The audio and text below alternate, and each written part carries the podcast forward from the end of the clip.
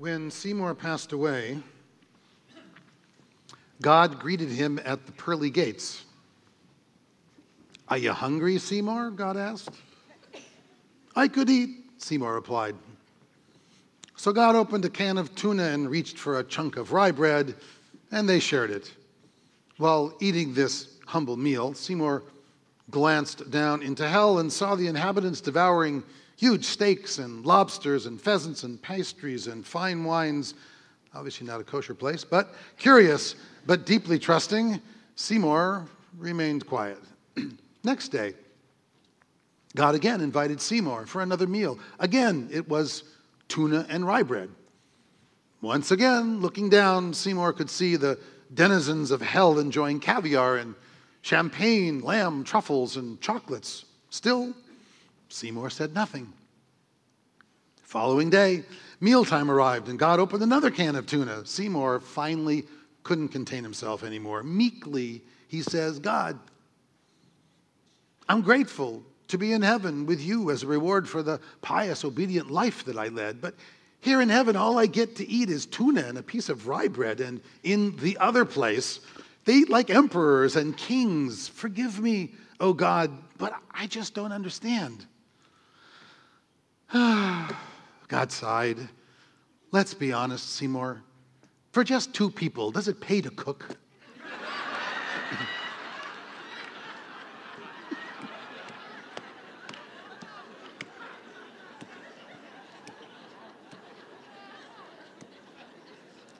well, I guess the point of the story is that most people really don't ever really live up to their own standards of righteousness, let alone living to the ideal that we fantasize of what a real tzaddik, a really righteous individual, is supposed to be like. But then again, we had this summer. This summer was one of those special seasons in history when we all share rare opportunities to glimpse moments of greatness. It was, as you recall, officially the 30th Olympic Games in London.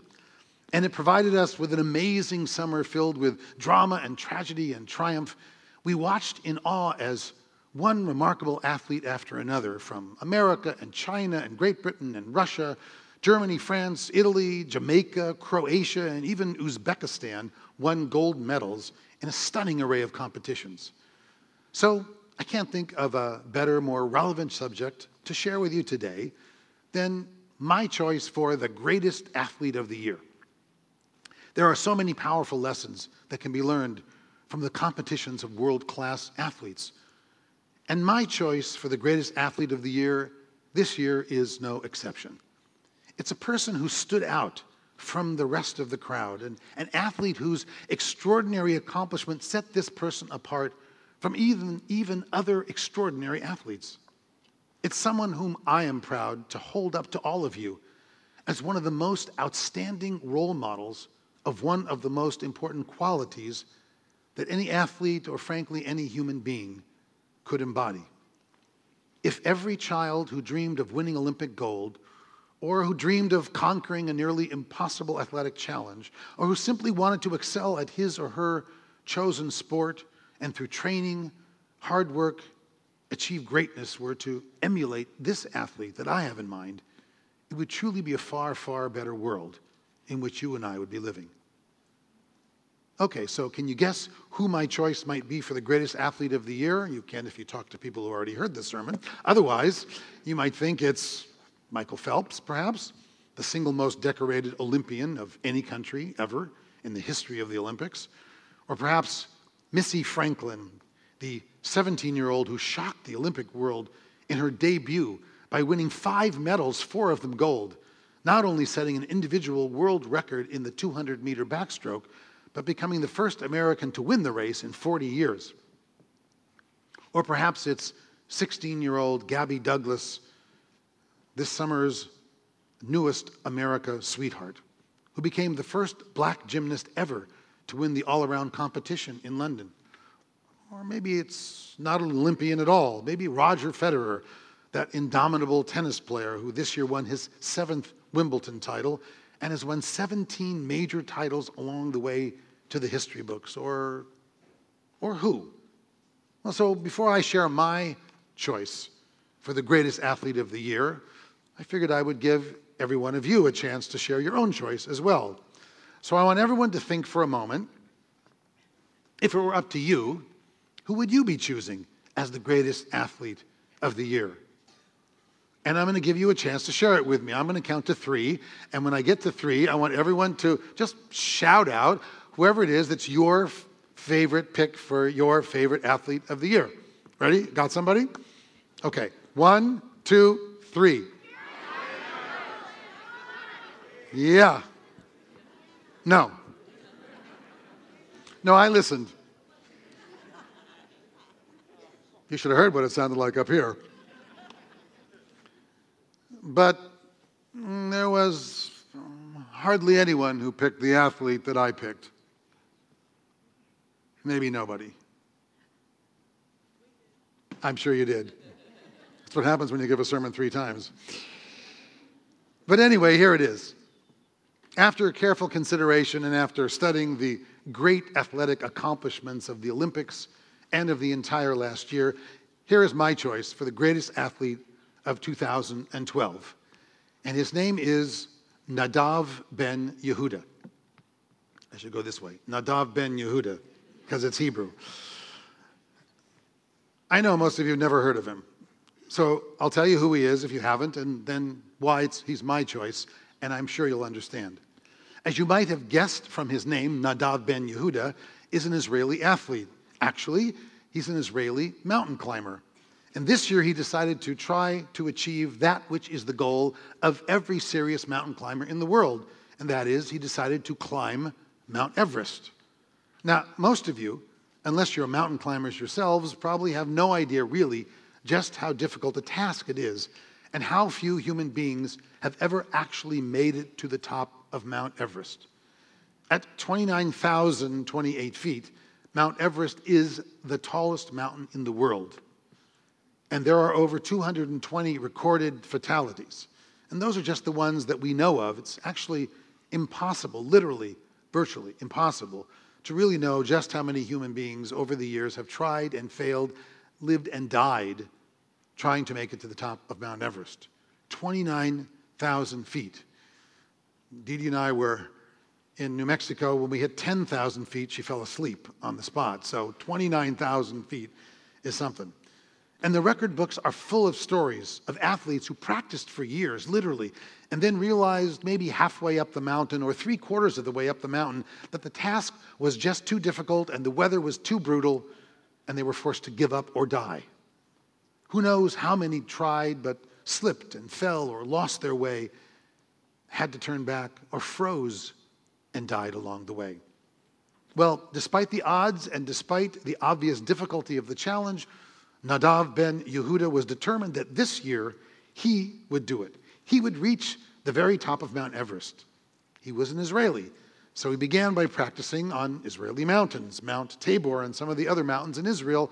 But if you know anything about Mount Tabor, you realize that compared to Mount Everest, it's barely more than a hill. So then he had to move on to a little bigger challenge. He went to Europe and he practiced on the mountains of Germany and Austria and Switzerland.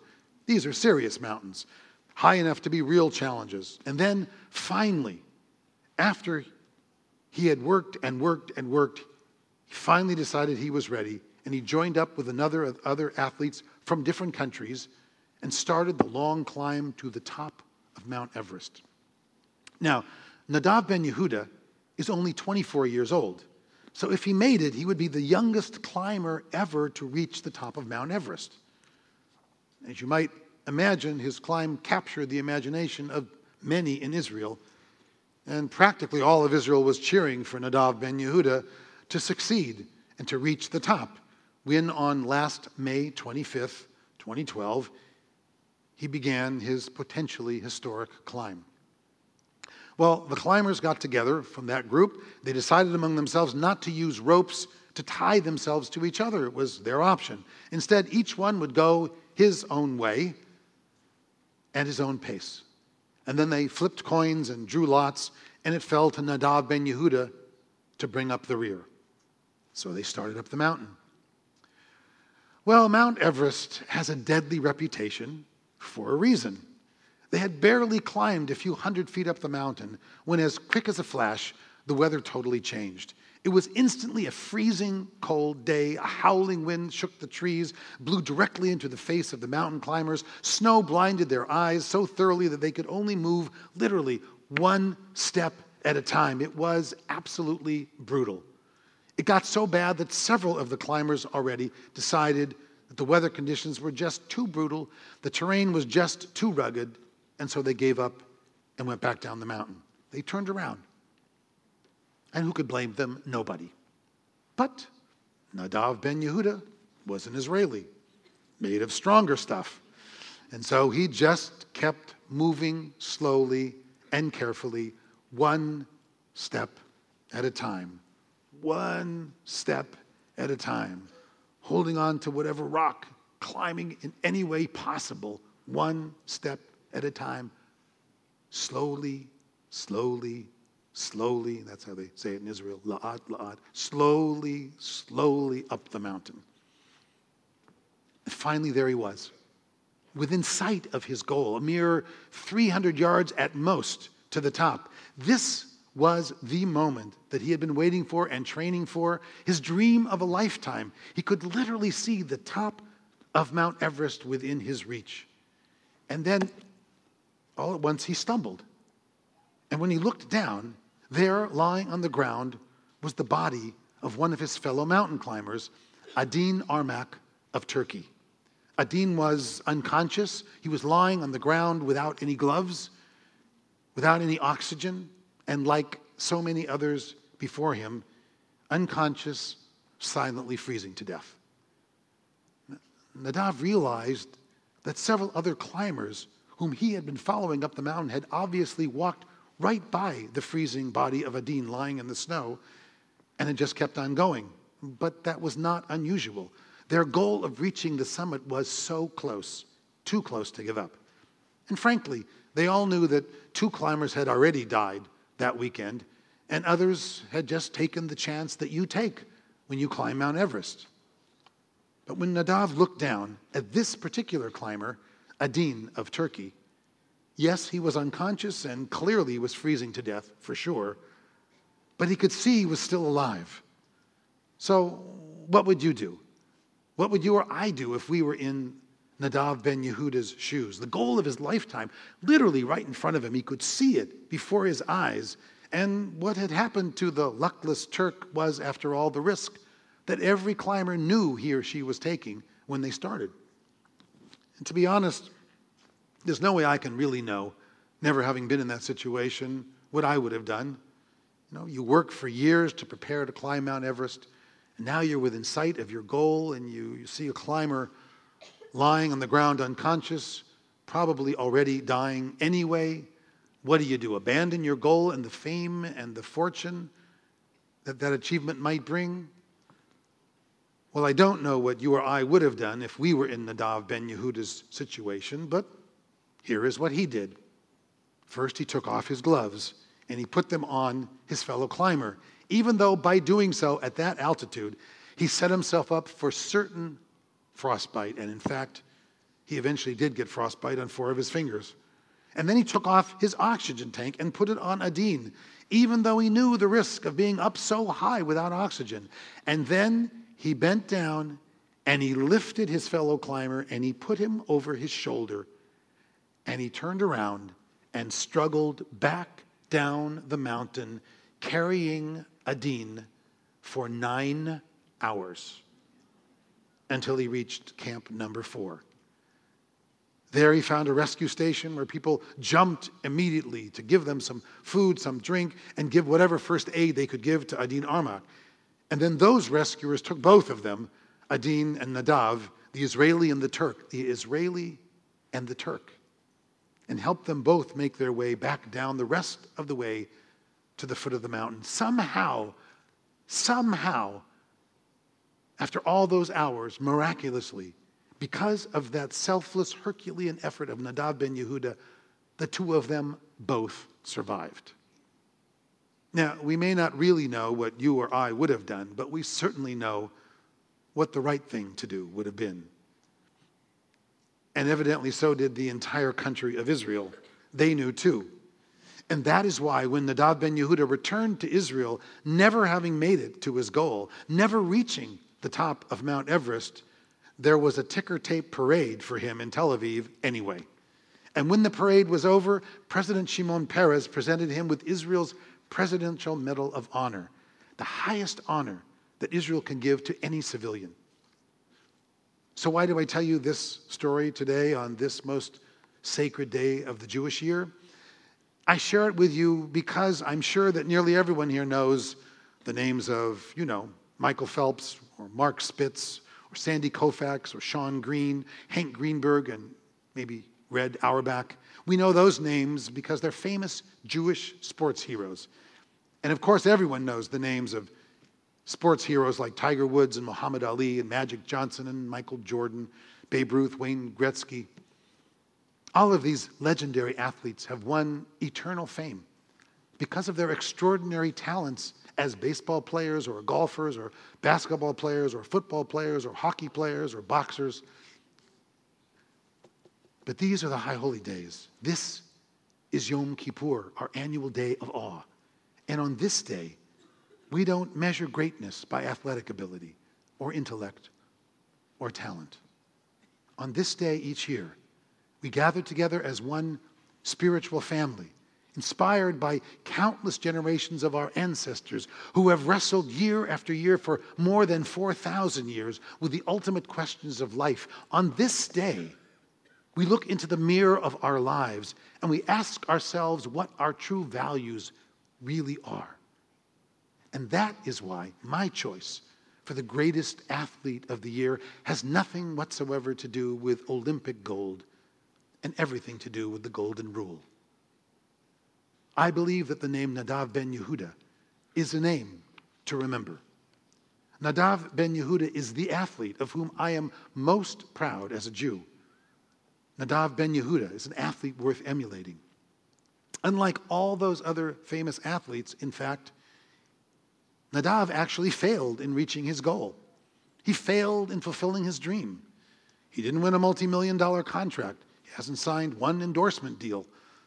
But on this most sacred day of the year, it's Nadav ben Yehuda whose life represents a life well lived, where the content of his character is a shining example of Jewish values at their finest. No, he didn't make it up to the top of Mount Everest but he sure made it to the top of my list of athletes most worthy of being called a mensch. It was Albert Einstein who famously said, Try not to become a man of success, but rather try to become a man of value. Try not to become a man of success, but rather try to become a man of value. What greater example could any of us have this year of a man of value than Nadav ben Yehuda, whose courage, whose character, selfless commitment to the highest and noblest in the human spirit is the greatest lesson that any of us could possibly learn. This is what our ancestors of the Talmud really meant when they taught that saving one human life is as if you have saved the entire world. It was certainly the entire world for Adin Armak and his family. Nadav ben Yehuda understood, as I so often say, and you've heard me all say before, that these are God's hands and these are God's eyes and this is God's heart. And for God to act in the world, we, we have to act in the world. Every morning, there is a traditional Jewish prayer that describes God as Somech Noflim, who lifts up the fallen. Somech Noflim who lifts up the fallen. Like Nadav ben Yehuda, who without hesitation lifted up Adin Armak and brought redemption and the gift of life itself into his world. We have it in our own hands and in our own eyes and in our own hearts to redeem the world in which we live through every act of kindness, through every act of generosity, every act of compassion that we bring into the world no matter how large, no matter how small, one day at a time, every day of our lives. No, I'm sure that Every one of us here probably won't be faced with the dramatic and life changing moments of decision like standing on the summit of Mount Everest, choosing between literally life and death for another human being. But really, every single day of our lives, we choose. We choose over and over and over again who we really are and the true quality of our character by everything we say and by everything we do. That is why we gather together here each year to remind ourselves that we can rise to the occasion, whatever it might be. We can choose caring over indifference. We can choose kindness over callousness. Whether it's climbing a mountain or climbing the ladder of success in your own chosen field, or simply struggling our best to live our lives navigating the complex emotional minefields in every family and every intimate relationship I've ever seen, this year is another opportunity to choose the very best version of who we can be. At home, at work, at school, with every relationship we have, every day of our lives. So I encourage you, I urge you to keep Nadav ben Yehuda in your mind and in your heart this year. And this year, for you to be the person you were always meant to be as well. Amen.